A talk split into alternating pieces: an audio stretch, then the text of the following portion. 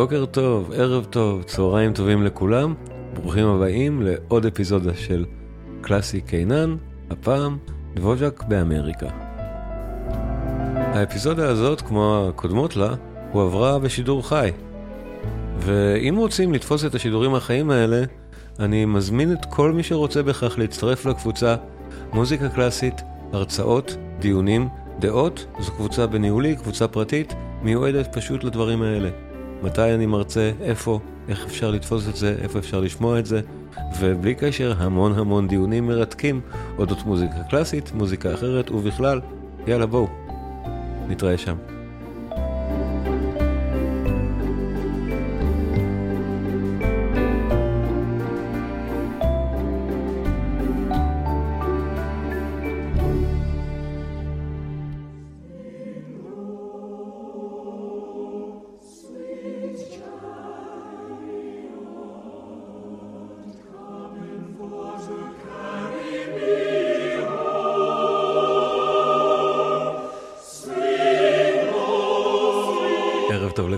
כאן שלומי קינן. כיף לראות אתכם, ובטח שכיף לדבר על דבוז'ק. זה, כן, זה עונג. דבוז'ק הוא, דבוז'ק הוא אחד הכיפיים שבהם, בטח. ודבוז'ק באמריקה זה נושא, נושא מרתק. ואני חושב שהנושא הזה לא מספיק ידוע, זאת אומרת, כולם מכירים את הסימפוניה התשיעית שנקראת מן העולם החדש. הסימפוניה הזאת, אגב, פעם הייתה, חשבו שהיא החמישית. סיפור, סיפור בפני עצמו. אבל כן, התשיעית, מן העולם החדש. אז מן העולם החדש, העולם החדש זה אמריקות. לא רק אמריקה אחת, נכון? מן העולם החדש זו הסימפוניה שבאה מן העולם החדש. כן, דבוז'ק הלחין אותה שם, והיא בוצעה לראשונה שם, בניו יורק. אבל דבוז'ק הוא הרבה יותר מהסימפוניה הזאת. ו...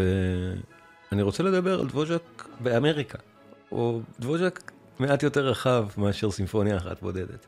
אני אנתח פרק מהסימפוניה, או שניים, פרק אחד לעומק, פרק אחד טיפה פחות, וחוץ מזה נשמע עוד דבוז'ק שהוא לאו דווקא מהסימפוניה התשיעית.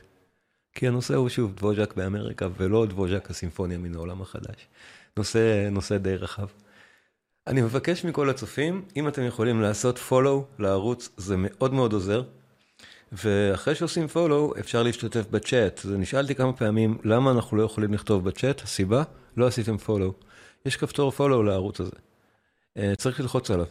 ואז אה, אתם נהיים עוקבים אחרי הערוץ, תוכלו להתעדכן מתי אני משדר, וגם, בטח ש... בטח של לראות, אה, להתכתב בצ'אט, שזה נהדר, כי ככה אני יכול לדעת מה... מה אתם חושבים על כל, על כל, אה, על כל חלק מההרצאה, כאילו, שאני, כאילו שאתם יושבים מולי. אז אה, בואו נתחיל במשהו אנקדוטי וחמוד, ותגידו לי, המוזיקה נשמעת לכם מאיפה? סליחה רגע.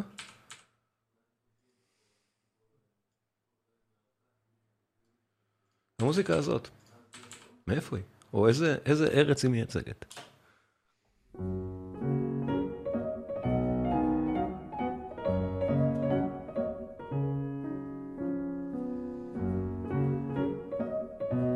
זה נשמע לנו מה שנקרא רג טיים.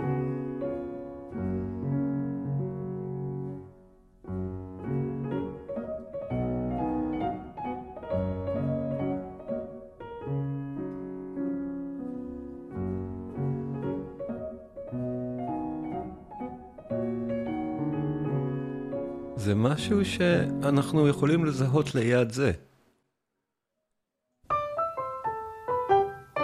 נשמע לנו מאותה משפחה ומאותה ארץ. זה סקוט ג'ופלין. זה בטח מוזיקה אמריקאית. מוזיקה אמריקאית של תחילת המאה ה-20.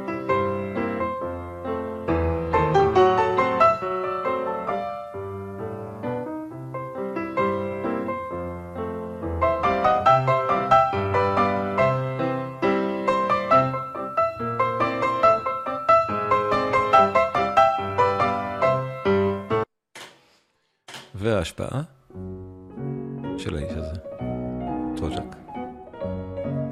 את זה הוא כתב אחרי שהוא ביקר באמריקה.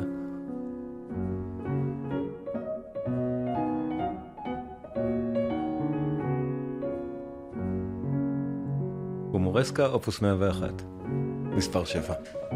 זה מקסים.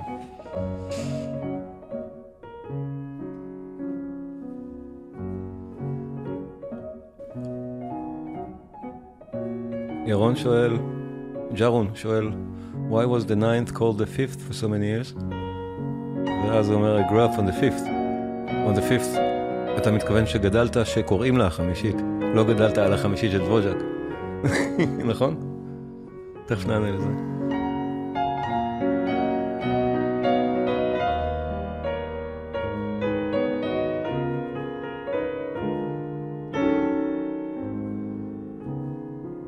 זה ממש רגטיים. המעבר הזה הוא כל כך ג'אז, נכון? נהדר. דבוז'ק.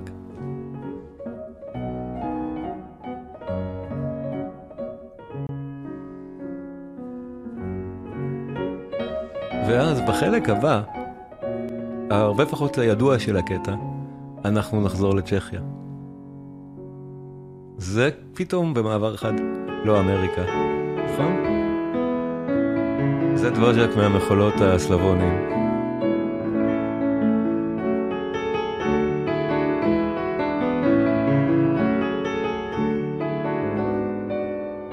אבל זו מוזיקה נהדרת, זה מקסים. מה אכפת לי אם זה דומה לאמריקה או לא?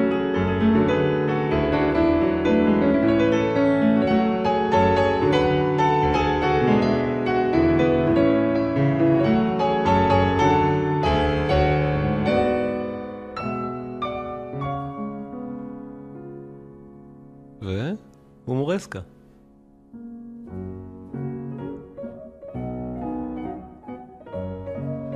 דבוז'ק הגיע לאמריקה, קראו לו ב-1892 לנהל את הקונסרבטוריום בניו יורק. שלוש שנים הוא ניהל את הקונסרבטוריום. אבל בעיקר למצוא את הזהות המוזיקלית של ארצות הברית, של אמריקה. מה הזהות המוזיקלית או האתנו-מוזיקלית, איך מוזיקה אמריקאית של העולם החדש צריכה להישמע. דבוז'ק חקר את הנושא הזה, בגלל שהוא היה מנוסה כבר במחקר אה, פולקלור, או מחקר של פולקלור מוזיקלי, למעשה, בצ'כיה. זה מה שהוא עשה, מוזיקת הפולקלור של דבוז'ק, או המוש... המושפעת מפולקלור, היא הרי מהדברים הנפלאים שאנחנו מכירים ברפרטואר. אה, דוגמה אחת, נניח מהסוויטה שנקראת סוויטה צ'כית. בואו נשמע את הקטע שנקרא פולקה. שזה הסוויטה המוקדמה של דבוז'ק, אופוס 39, סוויטה מוקדמת, סליחה, מוקדמה. מוקדמת, אופוס 39, אה, שהיא צ'כית. היצירה נקראת סוויטה צ'כית. אבל כבר פה אפשר לשמוע את המרחבים הפתוחים הפולקלוריסטיים האלה שמאפיינים כל כך את דבוז'ק, ובטח שאת מין העולם החדש. אה, ז'רון, לא שכחתי את שאלתך, אני אענה לה עוד מעט. נגיע לזה. סוויטה צ'כית, אופוס 39, פולקה, מקסים.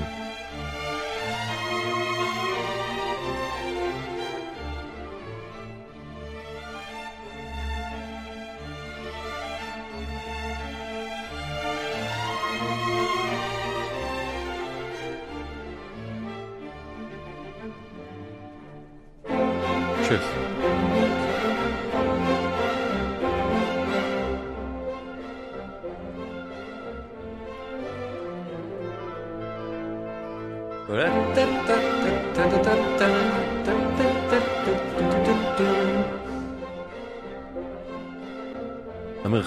הפתוחים מרגישים אותם פה, זה פולק נהדר, פולק שמביאים אותו לאולם קונצרטים.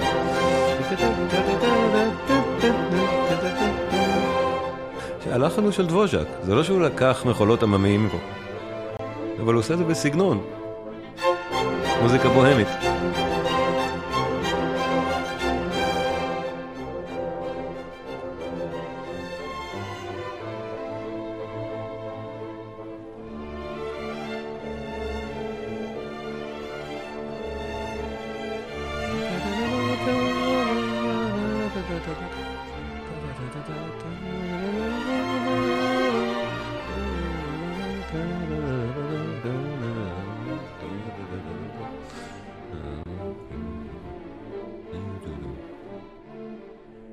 הפרק לא נגמר כאן, אבל אנחנו נפסיק כאן כי יש כל כך הרבה מה לכסות היום, ואי אפשר לשמוע את כל המוזיקה הזאת, אבל אני בהחלט ממליץ לכולם, למה לא? שירותי הסטרימינג מפוצצים בדברים האלה, במוזיקה הנהדרת של דבוז'אק, אז למה לא פשוט להאזין? סוויטה צ'כית, נהדר. הרבה מאוד יצירות של דבוז'אק הן לא מוכרות בשמן מספיק. למשל, אנחנו מכירים פה כמעט רק את הסימפוניה התשיעית, וזה כל כך חבל. יש כל כך הרבה יצירות נהדרות, כל תשע סימפוניות נהדרות. אה, לשאלתו של ג'רון, אה, כל תשע הסימפוניות נהדרות, אבל אחת עד חמש נכתבו כשדבוז'ק עוד היה בצ'כיה, לפני שזכה לפרסום בינלאומי. לא ניכנס לזה לעומק היום, אבל ברמס הוא זה שהביא את דבוז'ק לזרקור, לתהילה הבינלאומית. הוא זה שגילה את דבוז'ק ופרגן לו מאוד גם. אה, אבל חמש הסימפוניות הראשונות, או סליחה, ארבע הסימפוניות הראשונות, נכתבו עוד לפני זה, ולכן הסימפוניות הראשונות שפורסמו, מספר אחת היא כאילו בעצם החמישית שלו.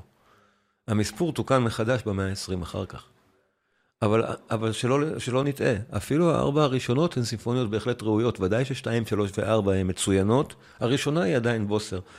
אבל בטח שהחמש, שש, שבע ושמונה הן גבוה, גבוה ברפרטואר, אני אשמיע קצת קטעים, אני חושב שנשמיע משהו מהשמינית היום, כמה, ש, כמה שיותיר לנו הזמן, בטח.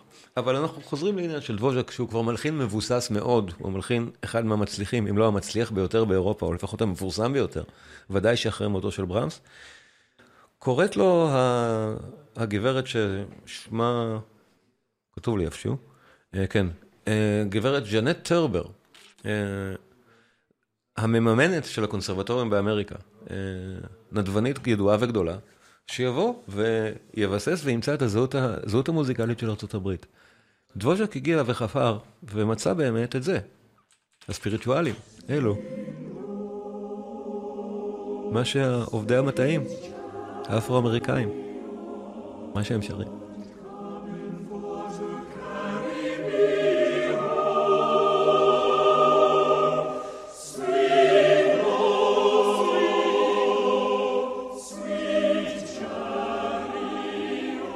יפה כל כך, אה?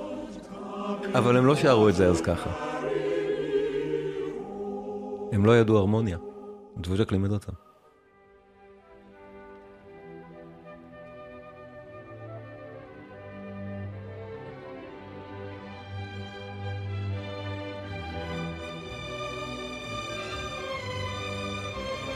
שמענו כמה זה דומה? זה אכן סוג של מבוסס על זה.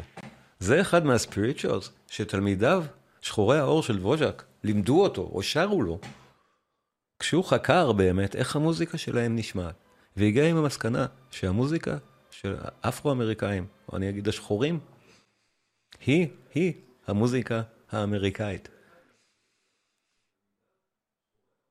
במאה ה-19 באמריקה. כן. זה התקבל אה, באופן די אה, שנוי במחלוקת מטבע הדברים.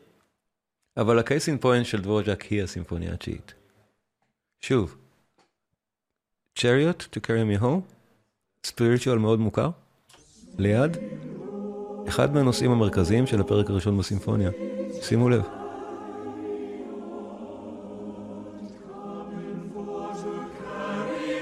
זה ה spiritual. הוא מושר לדבוז'אק רק טה דה דה, טה דה דה, טה דה דה דה. בלי הרמוניה כי הם עוד לא יודעים להרמן.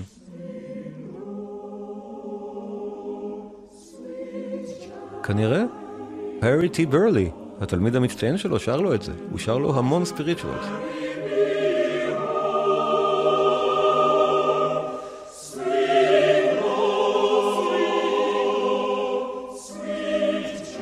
ודבורק פשוט מאמץ את הסוג הזה של קומפוזיציה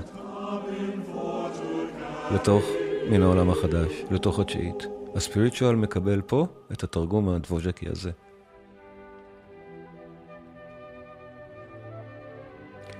בניגוד למה שמקובל לחשוב, החלק בתשיעית שלקוח מספיריטואל הוא זה, הוא לא הפרק השני המאוד מפורסם. הפרק השני המפורסם, מה שקורה איתו, זה שאותו לקחו לספיריטואל אחר כך. ובנימה זו, בואו נשמע את הפרק הראשון של הסימפוניה התשיעית על שלושת הנושאים שלו ומה הם אומרים. כי יש בפרק הזה שלושה, שלושה נושאים, הוא בנוי בצורת סונטה. הנושא ששמענו עכשיו הוא השלישי מביניהם.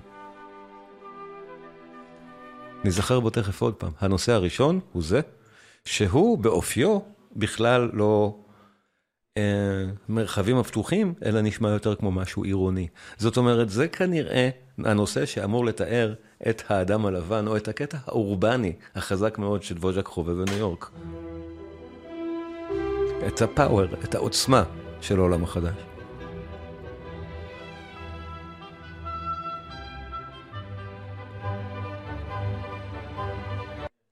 ואחר כך אנחנו מגיעים לנושא שני, שהוא כבר המרחבים הפתוחים. זה כבר מזכיר בית קטן בערבה, נכון? אבל המוזיקה הזאת, בית קטן בערבה במרכאות, כל מה שבא אחר כך מאהרון קופלנד. דבוז'ק הוא הגודפאדר של הסטייל. זו המוזיקה של דבוז'ק, שמייצרת את הסגנון הזה. בואו נשמע את זה שוב, כמה זה קולנועי. כמה זה מערב פרוע.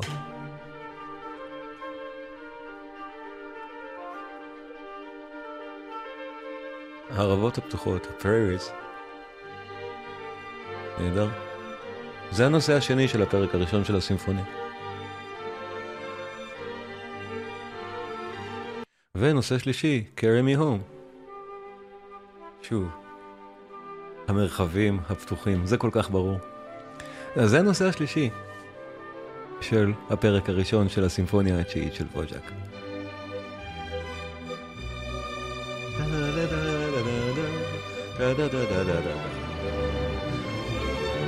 ובזמן ההאזנה, אני בטח שאגיד, הנה זה, הנה זה, הנה זה, וגם סימנתי בשביל לסייע כל מיני כאלה למעלה, אם אתם מצליחים לראות, מה שתוכלו לקרוא על המסך, צריך באמת לראות את זה על טלוויזיה בשביל לקרוא, אבל אפשר, נושא ראשון, נושא שני, נושא שלישי, רה-אקספוזיציה, דברים כאלה כתובים שם, אני גם אגיד את זה תוך כדי ההאזנה.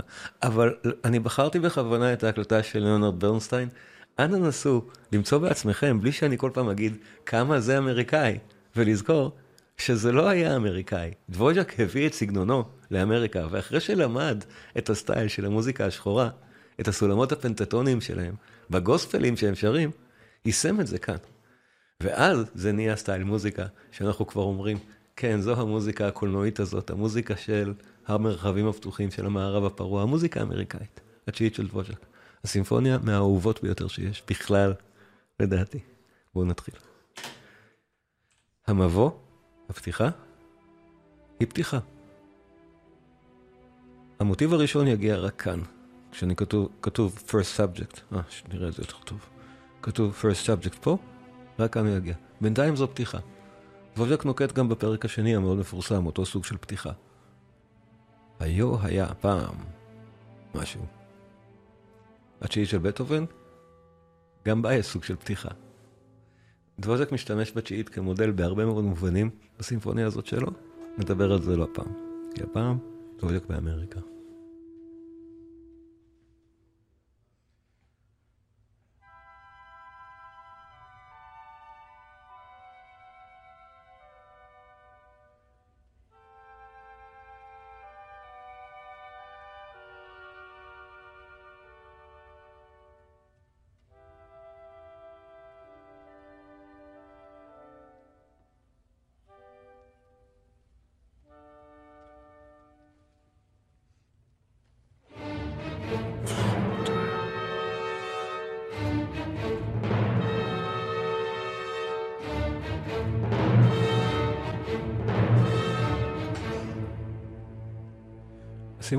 עדיין לא נגענו באף אחד משלושת הנושאים שהשמעתי קודם. זה עדיין פתיחה.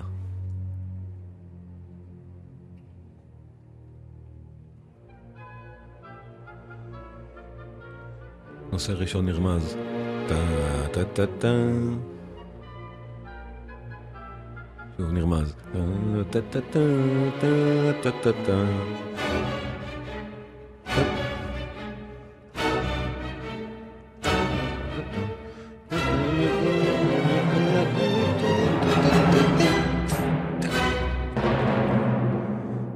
נוסע ראשון. בצורת סונטה, הנושא החזק, גורדי השחקים. לא, הפאוור.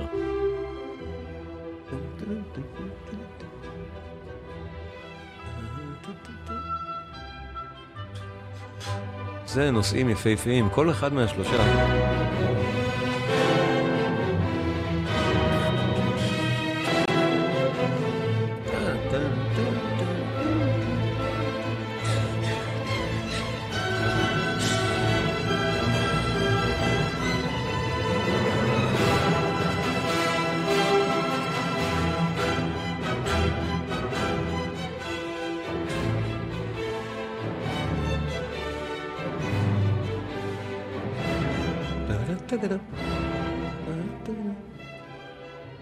אקספוזיציה נושא ראשון, ואחריו אנחנו מגיעים לנושא השני, המקסים, והמרחבים הפתוחים, השני הזה.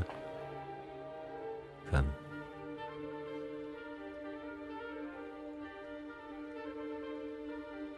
כל נושא יפה יותר מקודמו. שלושת הנושאים בפרק הזה הם משגעים. והם לא נוסעים רק לפרק הזה. דבוז'ק אחר כך בפרקים השלישי והרביעי מסכם את הנושאים מפה.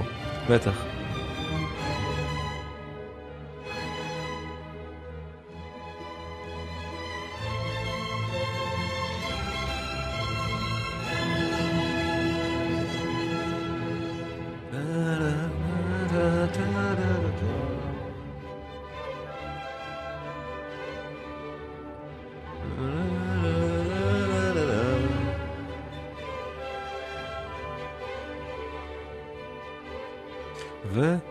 סוף מגיעים לנושא השלישי, אותו נושא הגוספל, והנושא הבאמת חיובי הזה, של כמה זה יפה.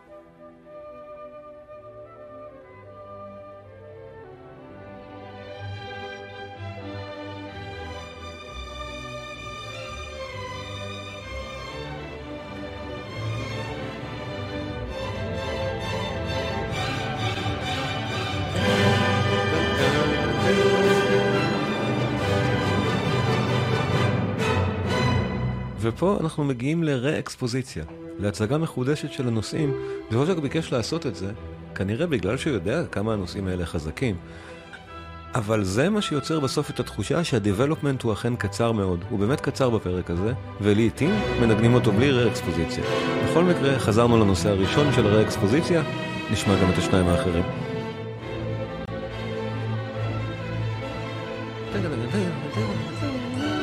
זו הבנייה, development יגיע פה.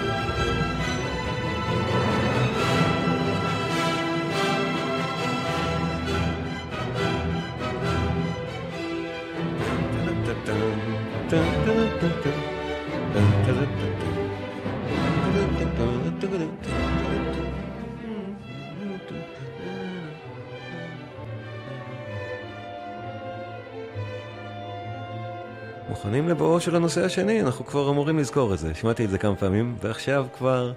ודאי.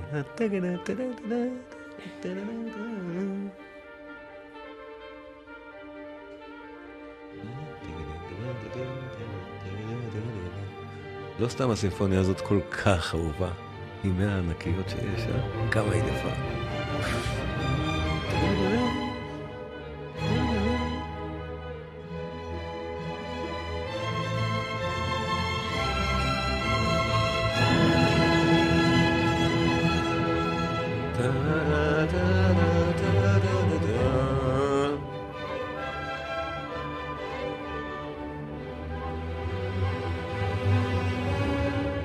ונושא שלישי אמור לחזור לנו שוב ברה-אקספוזיציה, נכון? אז אנחנו תכף נקבל אותו.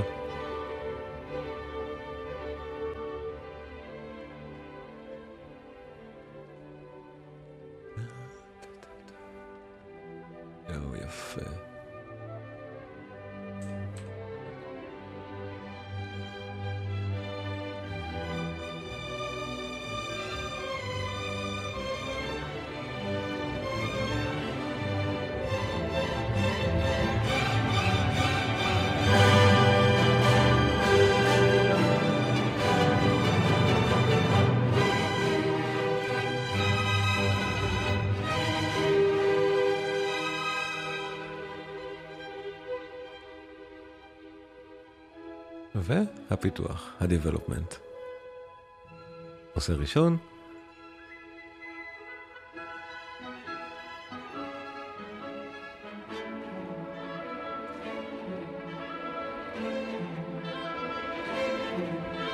נושא ראשון במינור.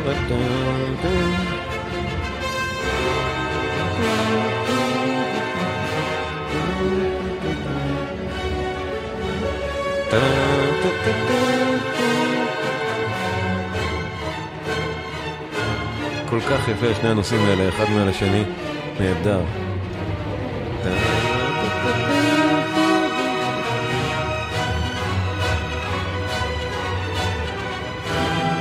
מזהים כאן השפעונת קצנה על המר של סוזן, נכון?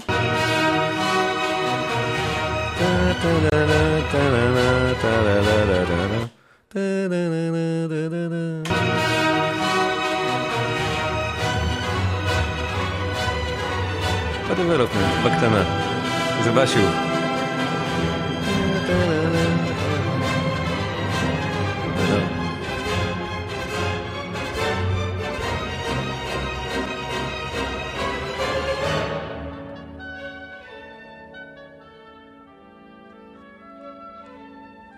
ואנחנו כבר מגיעים לרקפיטולציה, לסוף. בואו נשמע את הנושא הראשון, השני והשלישי כסדרם.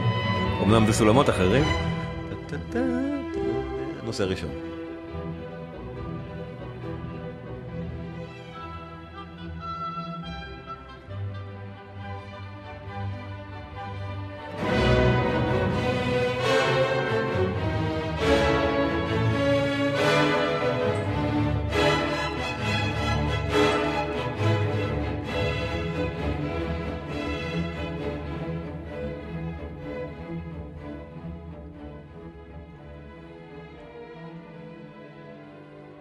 נושא שני.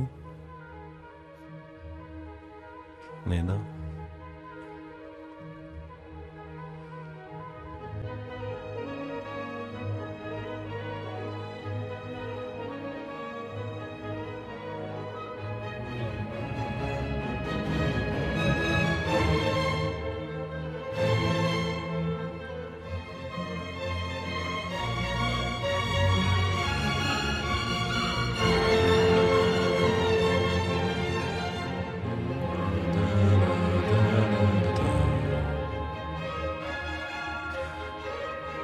ומכאן נצא תכף לקודה בסוף הפרק.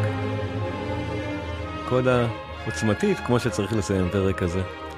אבל הפיתוח התמטי של המוטיבים האלה הוא נפלא פה, ופשוט שלושתם כל כך כל כך יפים. הנה בא הנושא השלישי. פשוט כל אחד מהם הוא נהדר, דבוז'ק מבריק.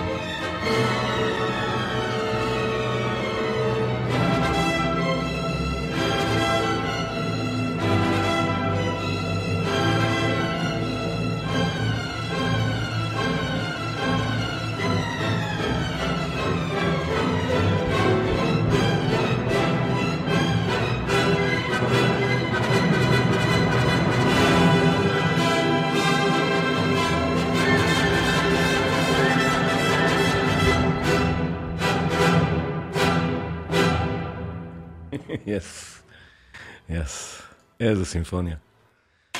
אנחנו נצא לעשר דקות הפסקה, ואחר כך אנחנו ניפגש שוב בפרק השני של הסימפוניה ועוד כמה מטעמי דבוז'ק. אה, על ההפסקה נשמע קצת... אה, יש, מישהו, יש למישהו בקשות איזה דבוז'ק רוצה לשמוע על ההפסקה? אוקיי, אם אין בקשות מיוחדות, בואו נשים את, ה... את ההמשך, לא, את הפרקים שלא נשמע. את הפרק השלישי של מן העולם החדש, שלישי ורביעי. בואו נשמע אותם, עשר דקות הפסקה.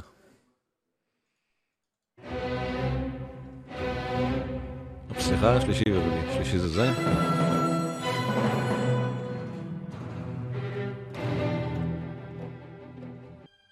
איזה אחלה מוזיקה, אה? אה, ברוכים השבים מההפסקה. אה, בואו נמשיך עם דבוז'ק ועוד כמה מטעמים לפני שניכנס שוב לסימפוניה. כי אני מבין שמאוד אוהבים את המטעמי דבוז'ק הקטנים האלה שהם לא כל כך מוכרים. באמת לא. אה, יש, יש פשוט כל כך הרבה. דבוז'ק היה מלחין נפלא גם למוזיקה קאמרית. כדאי שבאמת מי שמחפש, מי שמחפש דבוז'ק להאזין, פרט לסימפוניות, למוזיקה התזמורתית שלו, המוזיקה הקאמרית של דבוז'ק היא up there, מה, מהגדולים בסוגה. בואו נשמע פרק מהטריו, מטריו פסנתר מספר 4, שנקרא גם דמקי. את קטע דנטה מודרטו מתוכו. פשוט פנינה יפהפייה של דבוז'ק, מוזיקה קאמרית. ומאחר וכבר אנחנו מזהים את סגנונו מהחלק הראשון של המפגש, אנחנו כבר נזהה כאן את הסטייל הדבוז'קי, שהוא אולי מתפרש כסטייל אמריקאי, אבל לא, זה דבוז'ק.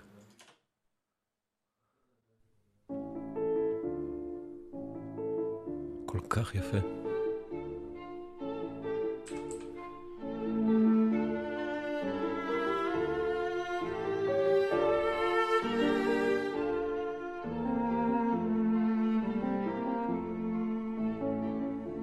לבכות כמה שזה יפה.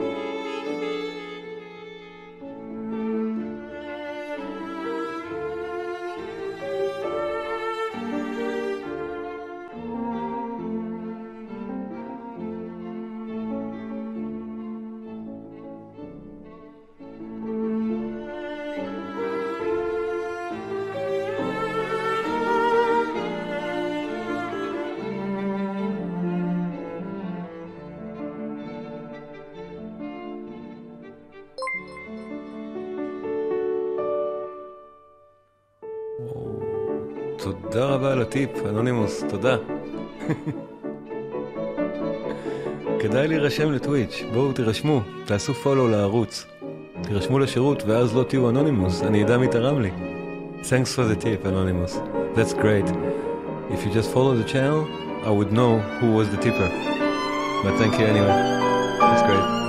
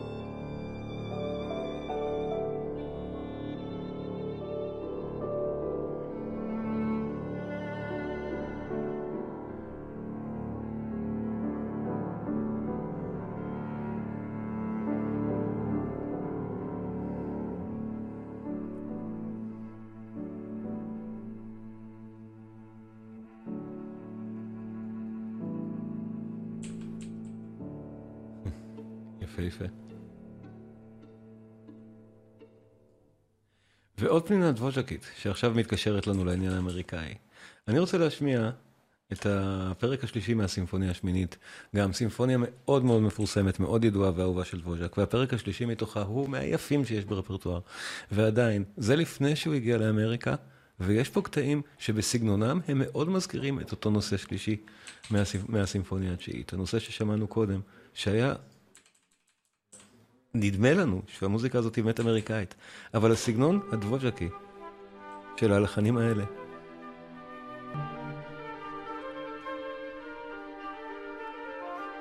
בואו נזכור אותם בראש, את האופי של הלחן. בזמן שאנחנו מאזינים לפרק הסימפוני. מההתחלה. סימפוניה מספר 8, פרק שלישי. כל כך ידוע, כל כך מפורסם, ובא לרקוד אותו, נכון?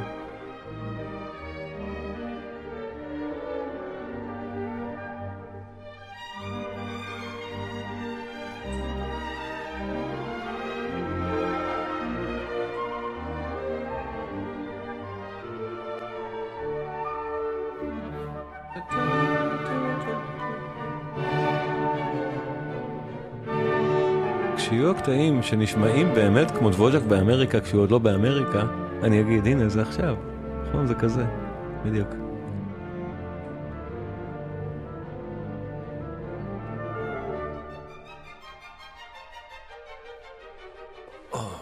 כמה רומנטי, אה? כמה שזה רומנטי.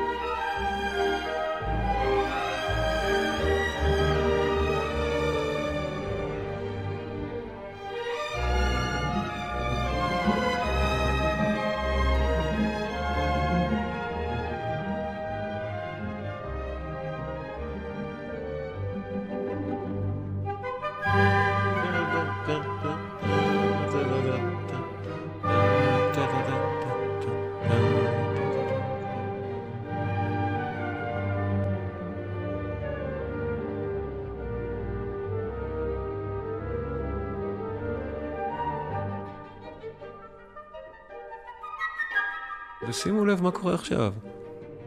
מה קורה בחלק הזה עכשיו? זה דבוז'ק באמריקה, לא? לא, זה לפני. נהדר. זה דבוז'ק.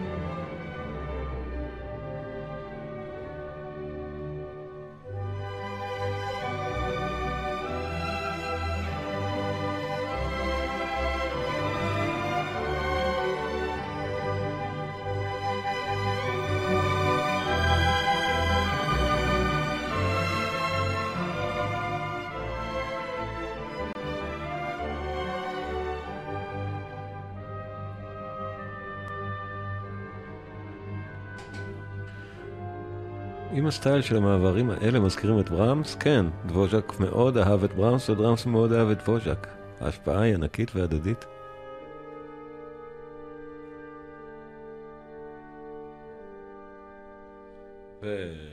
ועזרנו לרומנטי היפה הזה.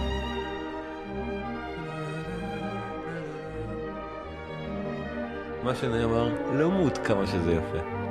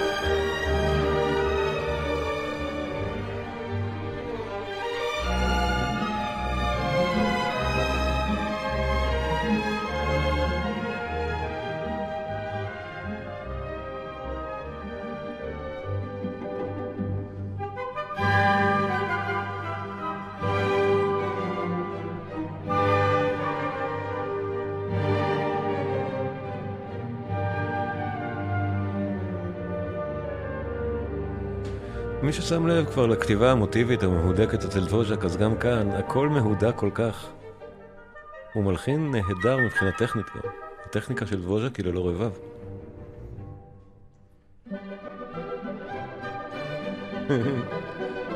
קודה בסגנון בטהובן.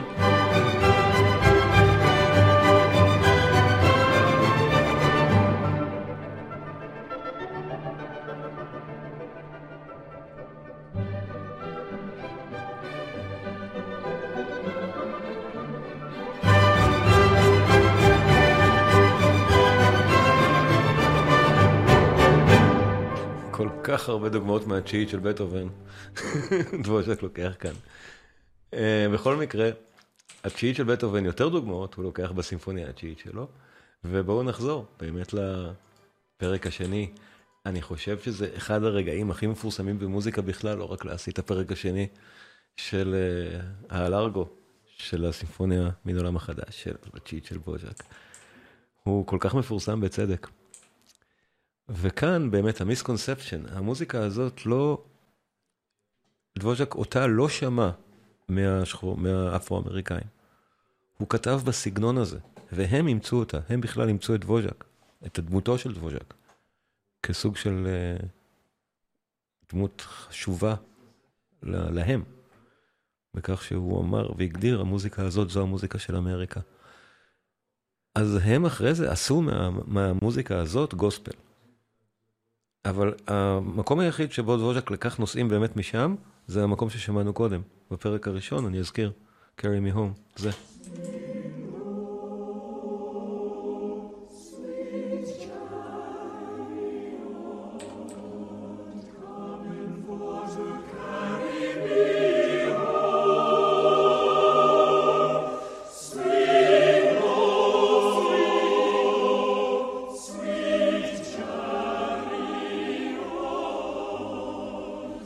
וזה נושא שהוא לקח לפרק הראשון, שמענו את זה קודם. זה אותו נושא שלישי, נפלא, של הפרק. אבל זה לא הגוספל, או להפך, זה לא הפרק השני שהפך לגוספל.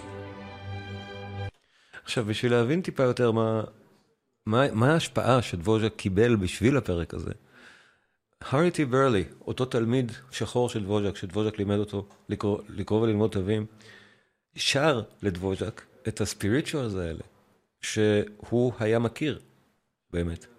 ודבוז'ק שמע אותם בשירתו של ברלי. זה נשמע ככה.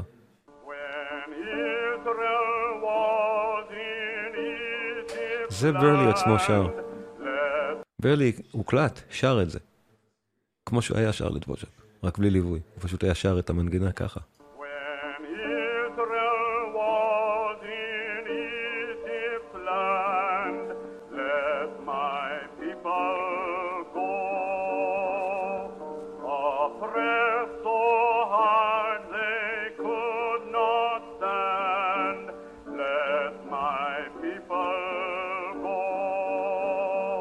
אותו ברלי היה תלמיד של דבוז'ק, ואחר כך לימד הרבה מאוד אפרו-אמריקאים אחרים לקרוא, לכתוב תווים ולימד אותם מוזיקה.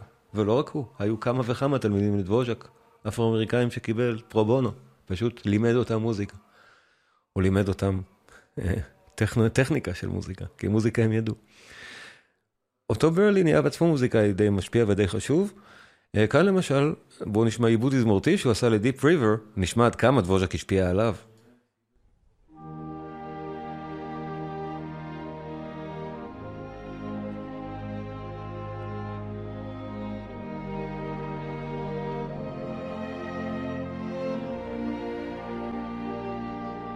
ופה אנחנו ממש שומעים את הטרנזישן של הסגנון הדבוז'קי לאותו סגנון אמריקאי, שאנחנו מכירים אותו הכי טוב מקופלנד, אבל בטח שמכל אותם ספיריטואל שחורים, שהתחילו לדבר מוזיקלית כמו דבוז'ק, כי הוא לימד אותם. ובאור הזה בואו נשמע באמת את אותו פרק שני, את הלארגו הנפלא והמפורסם, סולו הקרן האנגלית הכי ידוע או חשוב ברפרטואר, קרן אנגלית מנגנת פה את עיקר העניין. ואני אעבור על המבנה שלו תוך כדי האזנה. זה, אנחנו מתחילים באינטרו. האינטרו זה באמת כמו היו היה פעם, הוא לא קשור לשאר הפרק, די דומה לאינטרו של הפרק הראשון. מה שכתוב כאן, מה שאתם רואים כשכתוב A, זה הנושא הראשי, A, A תג. הנושא הראשי והמאוד מפורסם, שאנחנו תכף נשמע אותו, חוזר, וכמה דברים אחרים קורים בדרך, ונגיע אליהם כשנשמע אותם. המבנה הוא מין A, ראינטרו, B, A, C, A. מבנה מהסוג הזה. בואו נראה, בואו נשמע. בעיקר נשמע, כי זו מוזיקה באמת של להפריע לה. עצוב, מצד שני, צריך קצת. אפשר לשמוע אותה גם אחר כך בספוטיפיי ובכל מקום אחר. זה היו היה הזה, אינטרו. היו היה פעם.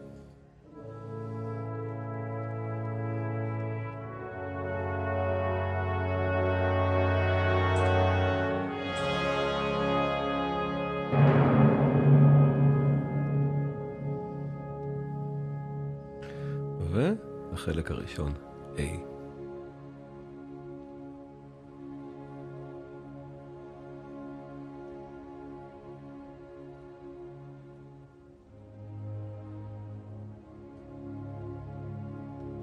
אנחנו כולנו מחכים בציפייה לכניסה של הקרן האנגלית, נכון? הנה היא באה. איזה רגע זה. קרן אנגלית, כלי נשיפה מעץ, זה לא אבוב, זה לא קלרינט.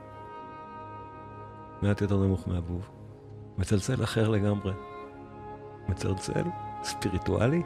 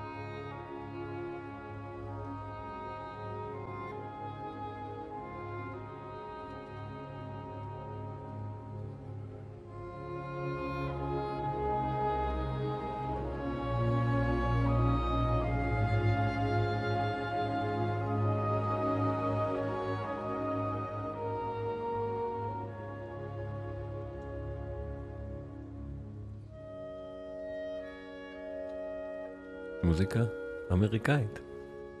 דבוז'ק ממציא את הז'אנר פה. הוא שמע את אותם גוספלים, נתנו לו את ההשראה לכתוב בסגנון הזה, לתזמורת. זו התוצאה. וחוזרים לאינטרו שוב, היו היה הזה בטרנספוזיציה, כי גמרנו את חלק A, את אותו חלק שמציג את אותו נושא נהדר של הקרן האנגלית, שיחזור עוד כמה פעמים.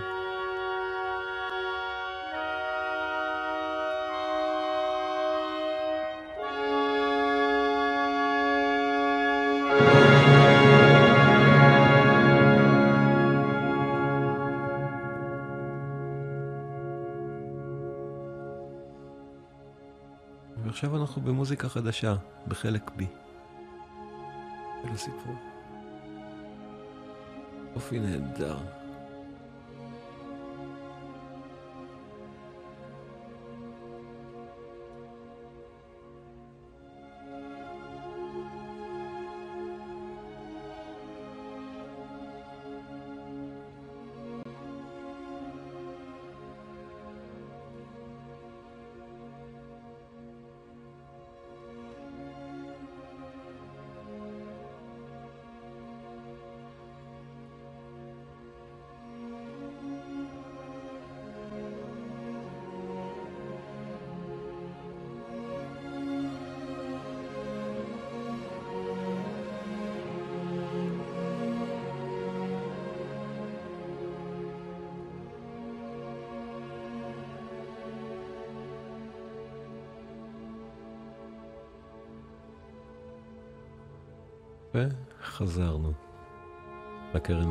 מנגנת את השיר הזה שלה שוב. איתג.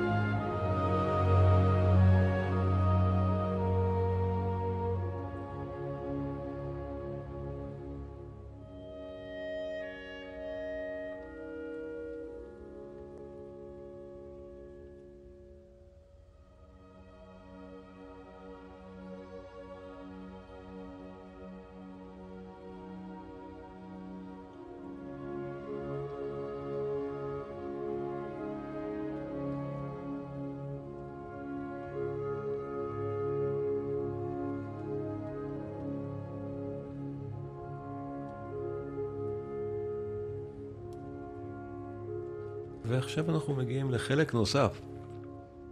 אמרנו, הקרן האנגלית הזאת מקיפה חלקים אחרים בצורה הזאת, של AB, עכשיו AC. עוד חלק. גם חלק נפלא בפני עצמו, זה החלק היותר סוער של הקטע, עדיף שבא אחריו עוד יותר, ואז אנחנו נחזור לתים הראשון.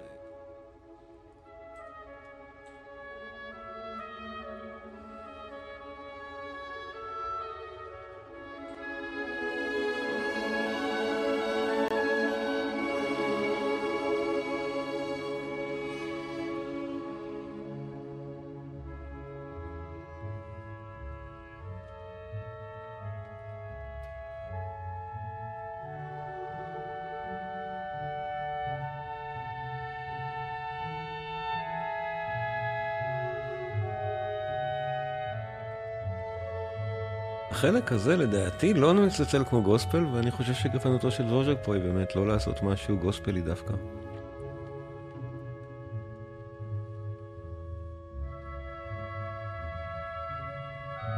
איפה שהקרן האנגלית מנגנת, זה כן. ואני מאמין שהקרן מייצגת בעיני דבוז'ק את קולו של הארי טי ברלי, את קולו של האדם השאר. נראה לי שזה העניין.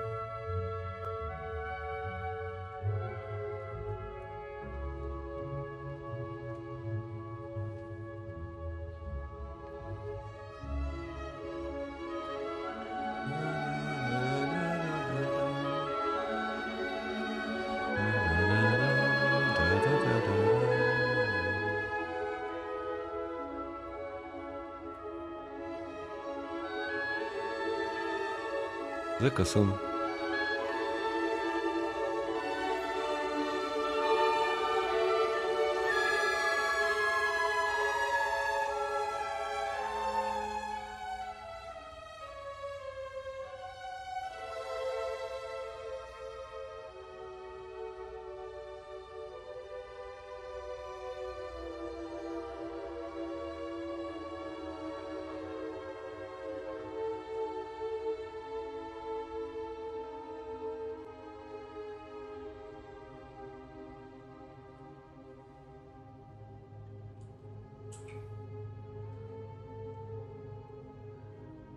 שאנחנו רואים שכתוב Theme A, Theme, Theme 1, זו חזרה של נושא מהפרק הראשון.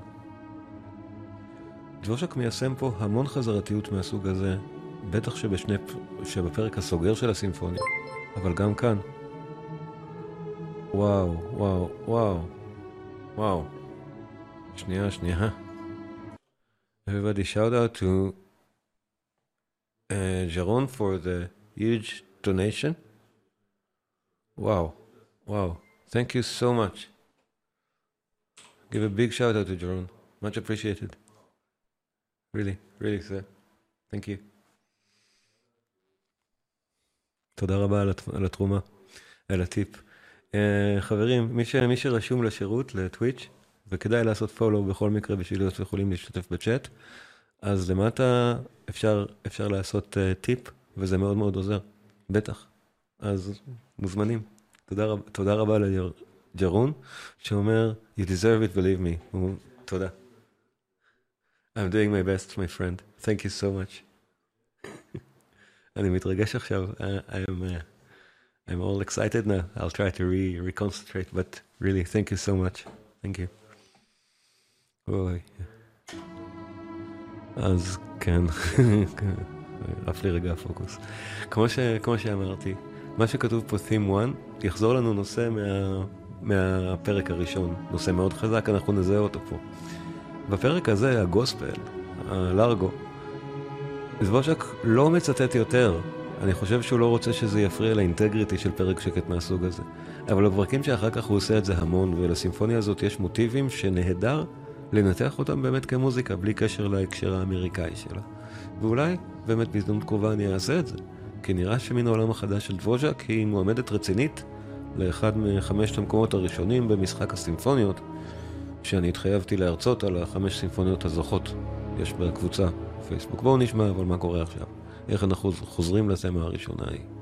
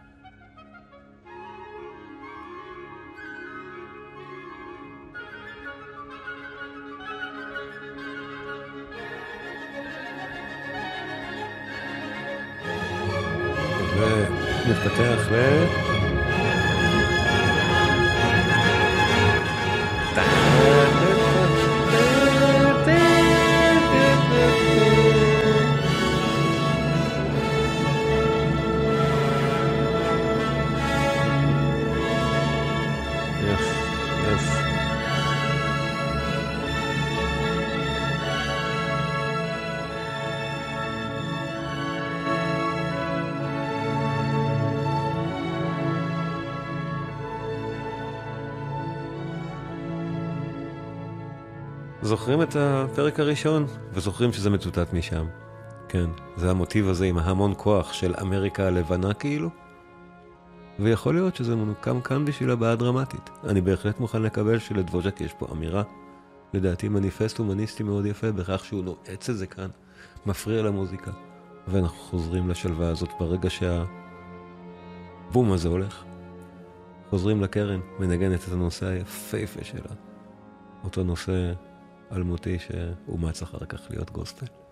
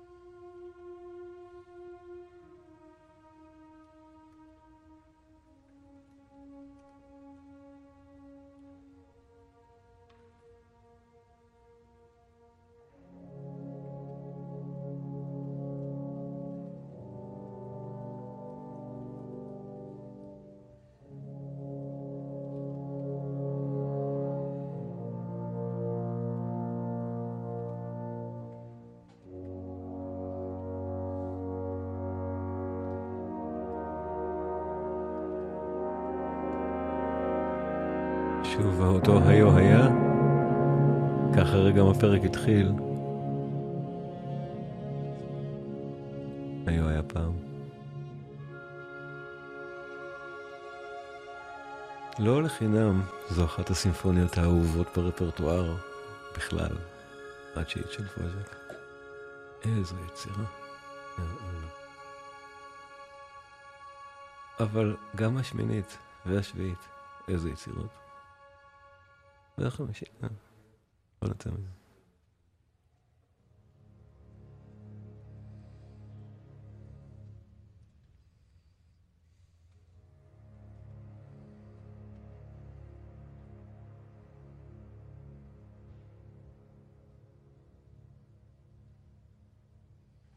אמרתי, מסגרת של הערב לא נוכל להכיל את מלוא הסימפוניה, אלא רק שני פרקים מתוכה, ואני אעשה בטח עוד ערב על דבוז'ק, שבו נמשיך בשני הפרקים הנותרים של הסימפוניה, נעטוף אותם כמו היום בעוד כמה חלקי יצירות מקסימים, מקסימות של דבוז'ק, כי יש כל כך הרבה ברפרטואר הדבוז'קי ששווה היכרות, זה אפשר לעשות, אני לא יודע כמה מפגשים אפילו, ולא למצות את המלחין המאוד פורה והמאוד מעמיק הזה גם. אבל מה שנחמד, הקרן האנגלית, אותו כלי נגינה שכמעט לא משתמשים בו ככלי סולו מהסוג הזה, מככב בקריצה לדבוז'ק אצל מנסיני, אצל הנרי מנסיני, במון ריבר. כלי הסולו פה, שנשמע כמו משהו בין אקורדיון לבין קלרינט, זה קרן אנגלית. קורץ בדיוק לאמריקנה של דבוז'ק.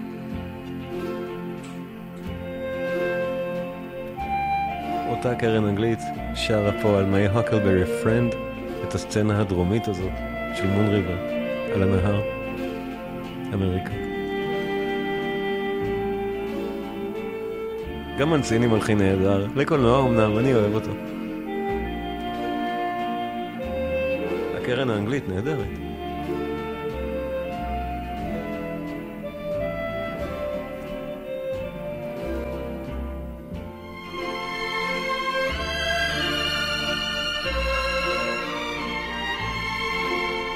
אז נזכרנו במנסיני ובמון ריבר שלו, ואותה קרן אנגלית שתכף תחזור, זה בדיוק אותו כלי נגינה שמייצג מאז האדאג'ו, הלארגו הזה של דבוז'ק, כנראה את הצליל הזה של אותם מרחבים אמריקאים, אותה כמיהה למשהו. My huckleberry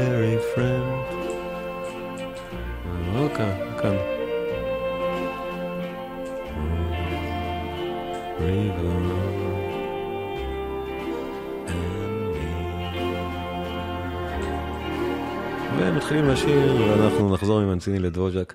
לסיום, אחת מהיצירות גם המקסימות, סרנדה למיתרים, הוואלס מתוכה, הוואלס שאיננו ואלס. זה ואלס שבכלל הוא כתוב על מין חמש או חמש עשרה, אני אספור למה. סוג של חצי ואלס. זה כתוב בעצם בשלוש, אבל הספירה היא חמש אותו לשלוש. אני אספור מעט, ואנחנו ניפרד בדבוז'ק הנורא אופטימי, סרנדה למיתרים, מה... מהיפות שיש בז'אנר, לא שיש הרבה סרנדות למיתרים ברפרטואר. יש, כמה, זאת up there. כמה דבוז'ק נהדר. בואו נספור. 1, 2, 3, 2, 2, 3, 3, 2, 3, 4, 2, 3, 5. 1, 2, 3, 4, 5. 1, 2, בדיוק. 3, 4, 5. בואו נהנה, מוזיקה יפה.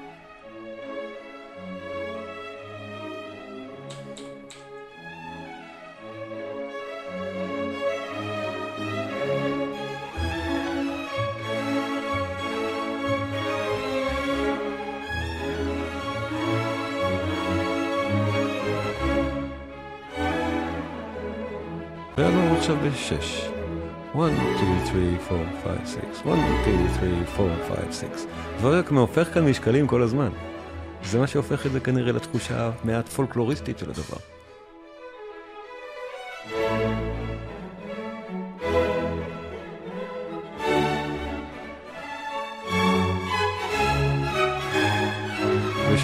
מבקש מקהל הצופים, אני רואה שיש הרבה, אנא עשו פולו לערוץ, ואז תוכלו להשתתף בצ'אט, זה עוזר.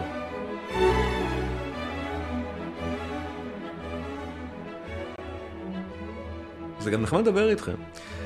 איזה יצירה קסומה, אה? דבוז'ק בכלל, אם חידשתי למישהו על דבוז'ק היום, זאת הייתה חלק מהמטרה שלי גם, לשכנע שדבוז'ק מלחין ראוי לחפירה. וזהו. אז למה לא? פשוט חפשו בספוטיפיי דבוז'ק, תתחילו להאזין. דוגמאות על דוגמאות על דוגמאות של מוזיקה נהדרת, קטע אחרי קטע.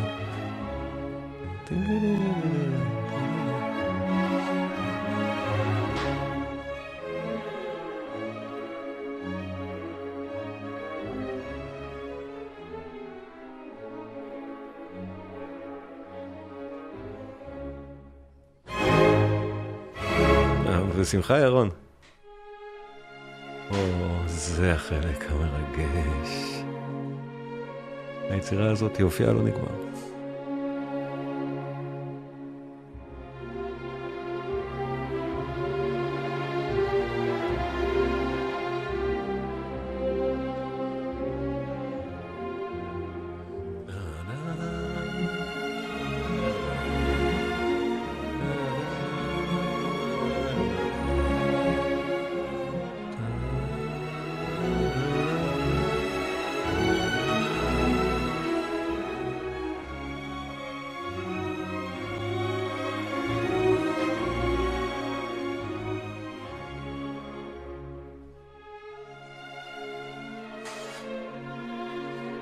לא פלא שמוזיקאי כמו ברמס נדלק על מוזיקאי כמו דבוז'ק כשהוא שמע את המוזיקה הזאת.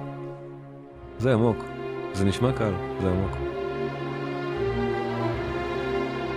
מוזיקה נהדרת, פשוט נהדרת כקומפוזיציה גם.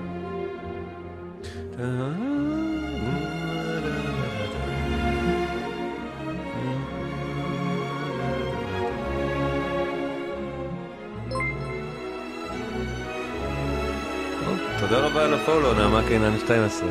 2, 12. תודה רבה על הפולו.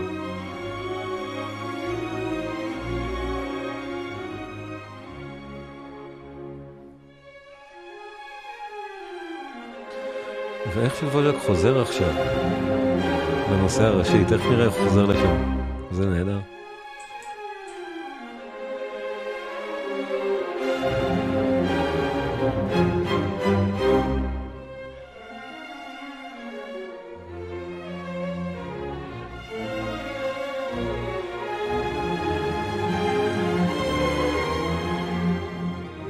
זאת שיטת ברמס, לחזור עכשיו, מכאן, מכאן, לחזור לנושא הראשי. ההולכות האלה, את זה הוא למד לדעתי מברמס.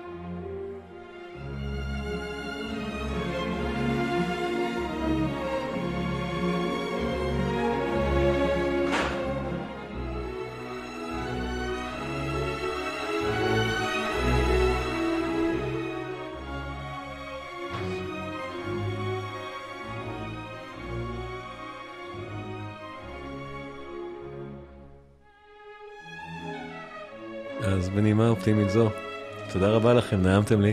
אני מקווה שהמוזיקה עשתה טוב בכל הימים הדי מופרעים האלה, כי זו באמת מוזיקה שעושה טוב. ונתראה עוד שבוע, לא עוד שבוע בעצם, עוד שבועיים.